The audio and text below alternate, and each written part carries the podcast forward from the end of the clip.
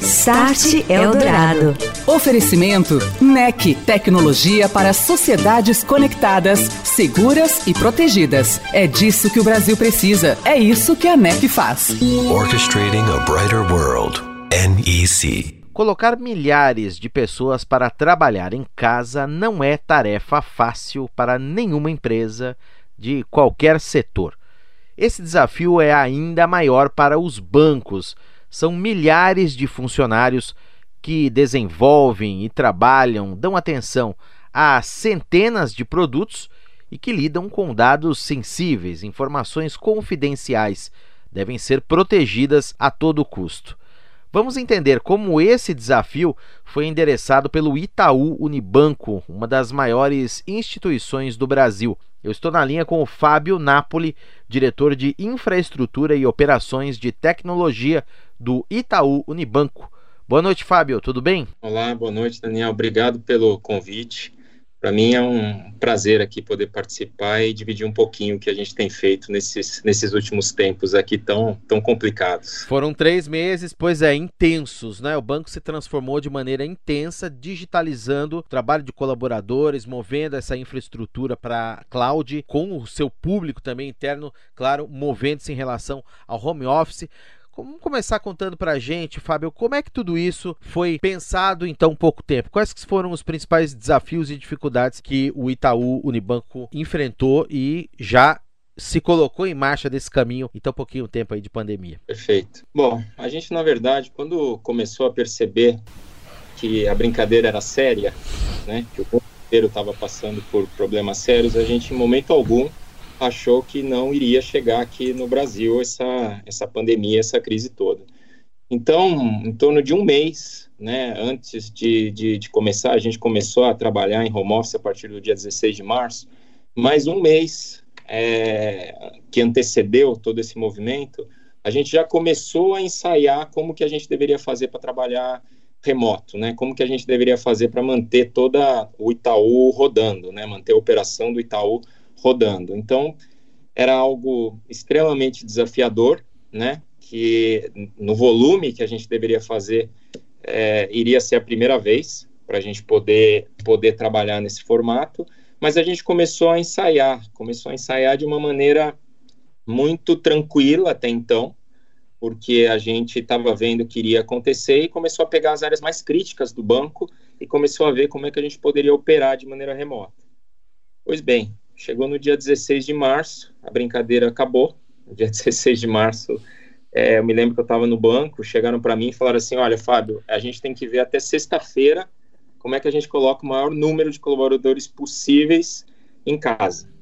E a gente rodava com uma média de 3 mil pessoas trabalhando de maneira remota, né? E aí, do dia para a noite, a gente tinha que colocar pelo menos 20, 25 mil pessoas para trabalhar de forma remota.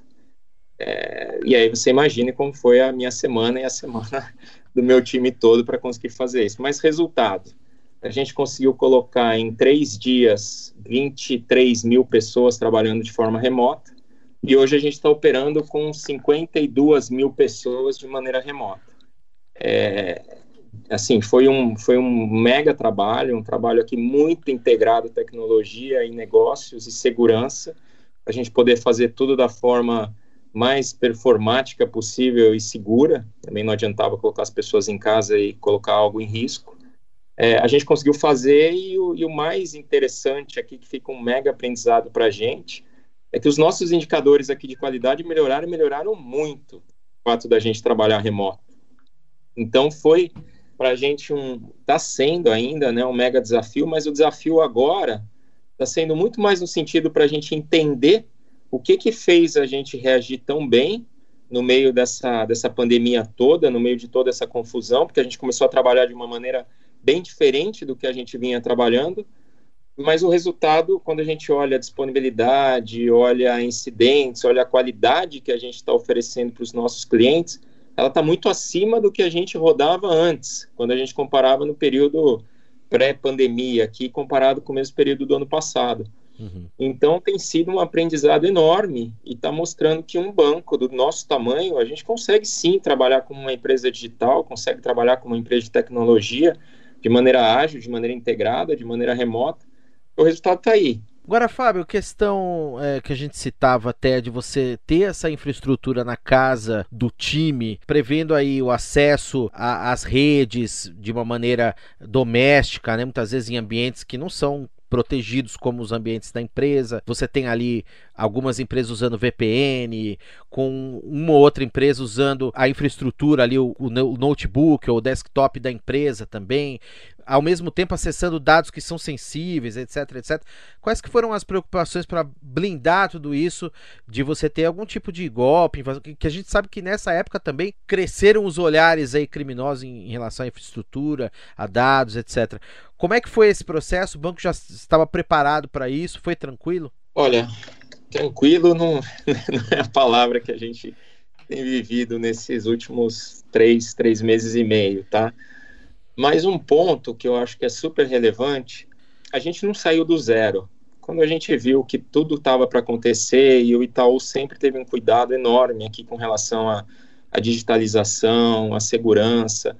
Então, o que a gente teve que fazer foi acelerar né, um, um plano que, que ele já existia, só que a diferença é que a gente teve que fazer de uma maneira muito mais é, focada no, no, problema que a gente deveria resolver, que era colocar realmente as pessoas em casa, era operar de maneira remota. E a gente fez isso de uma forma onde a gente criou um grupo aqui, é, que é um grupo integrado tecnologia, segurança, as áreas de negócio, as áreas de risco, onde a gente avaliava cada passo.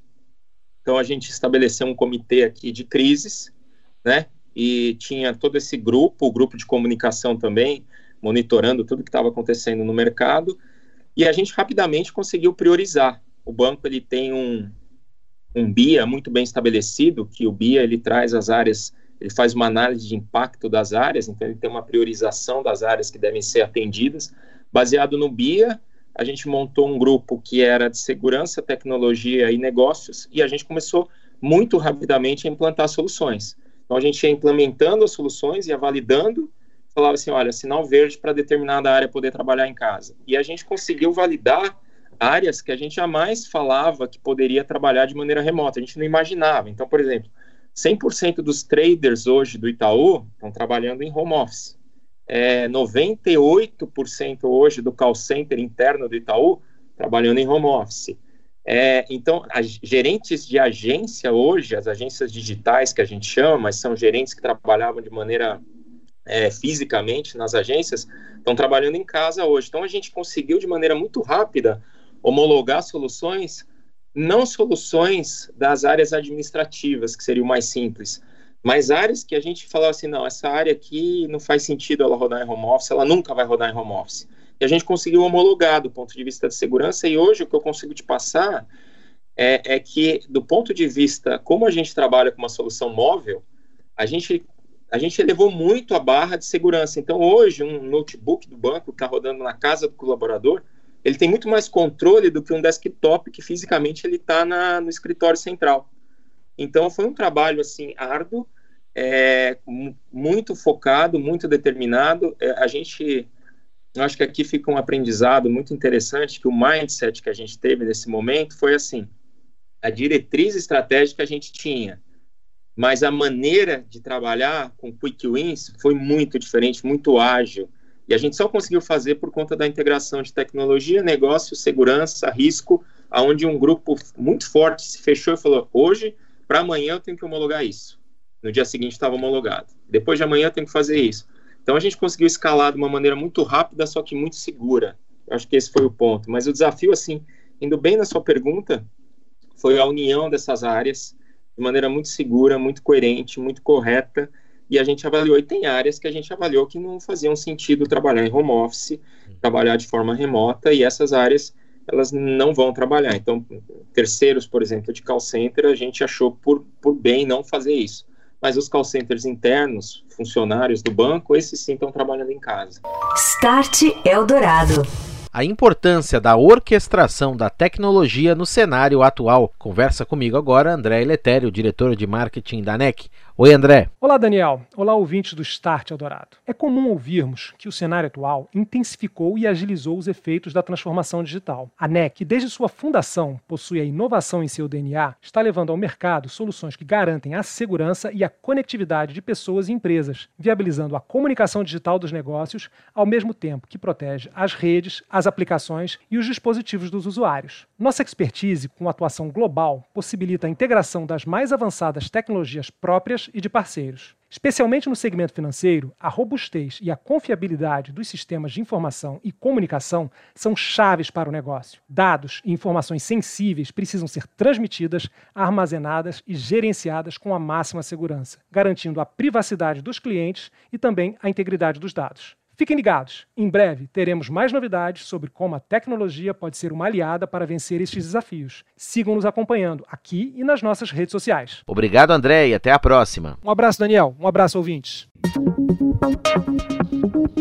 Hoje aqui no Start a gente está conversando com o Fábio Napoli, diretor de Infraestrutura e Operações de Tecnologia do Itaú Unibanco.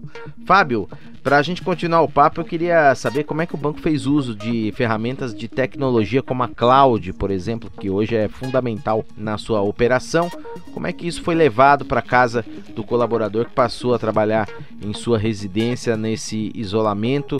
Essas ferramentas de digitalização ajudaram em qual medida? Perfeito. Para você ter uma ideia, o que, acabou acontecendo? Isso aconteceu com o mercado.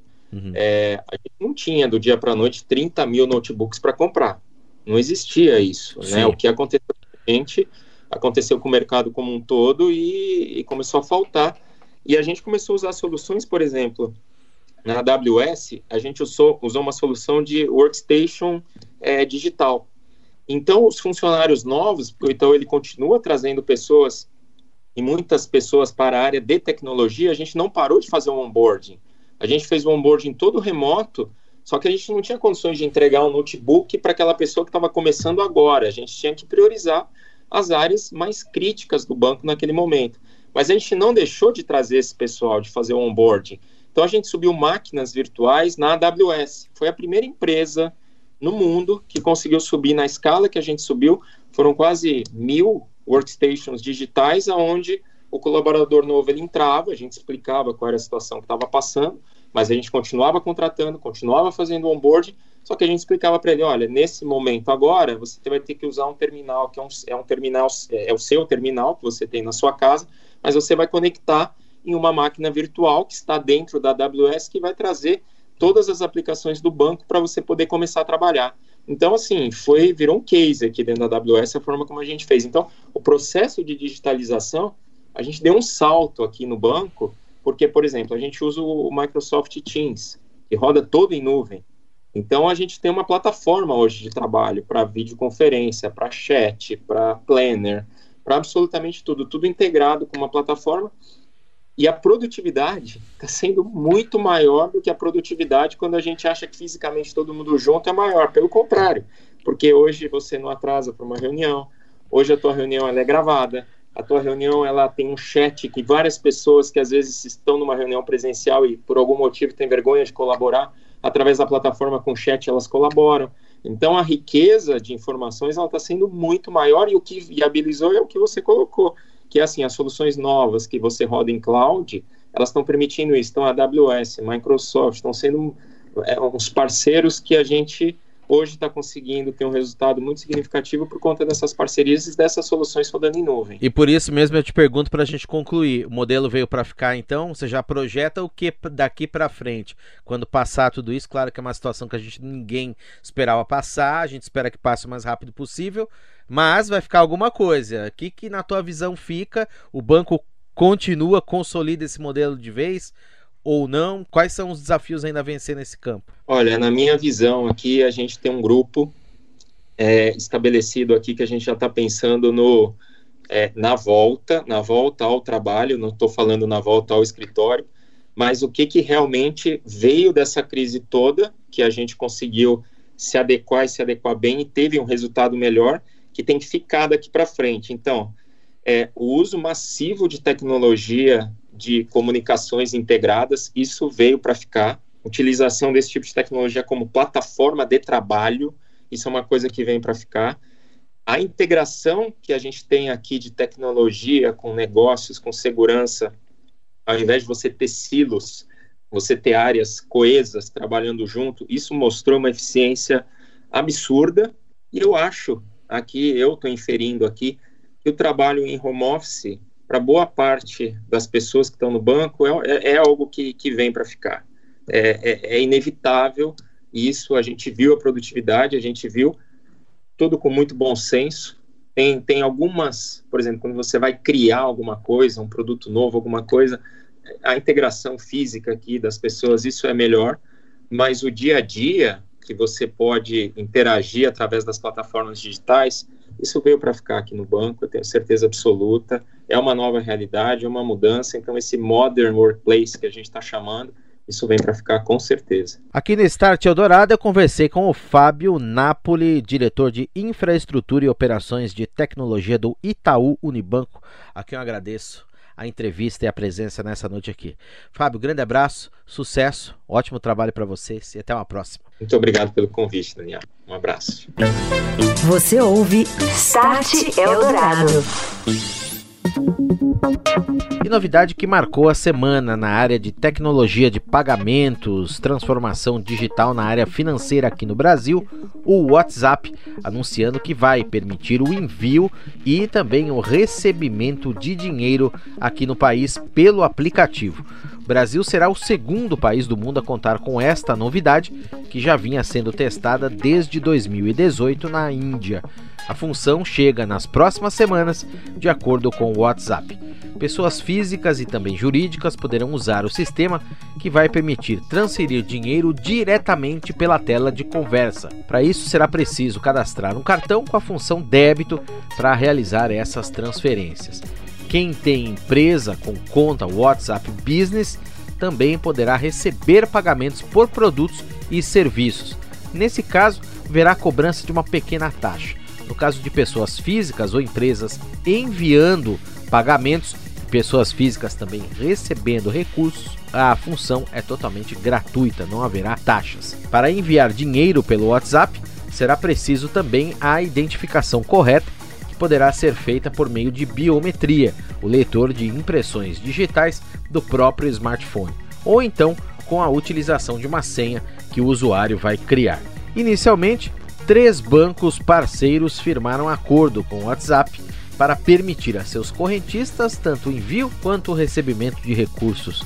São eles o Nubank, o Banco do Brasil e o Sicredi.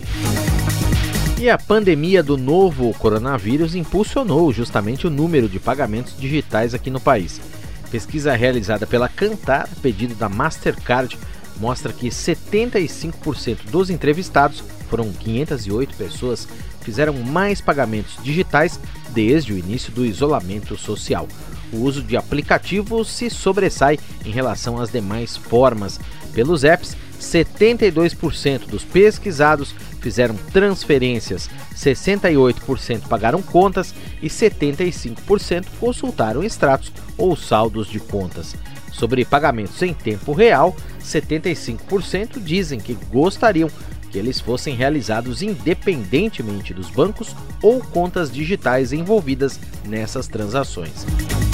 E no Japão, os maiores bancos começam a analisar e estudar todos juntos uma infraestrutura para pagamentos digitais. Segundo o The New York Times, os principais bancos em questão por trás do grupo de estudo são o Mitsubishi Financial, o Mizuho Financial e o Sumitomo Mitsui Financial. Os japoneses estão entre a população que mais usa dinheiro no mundo, normalmente realizando transações diárias com notas e moedas. As autoridades locais tentam reduzir essa tendência, promovendo transações sem dinheiro por meios eletrônicos, especialmente por causa da Covid-19.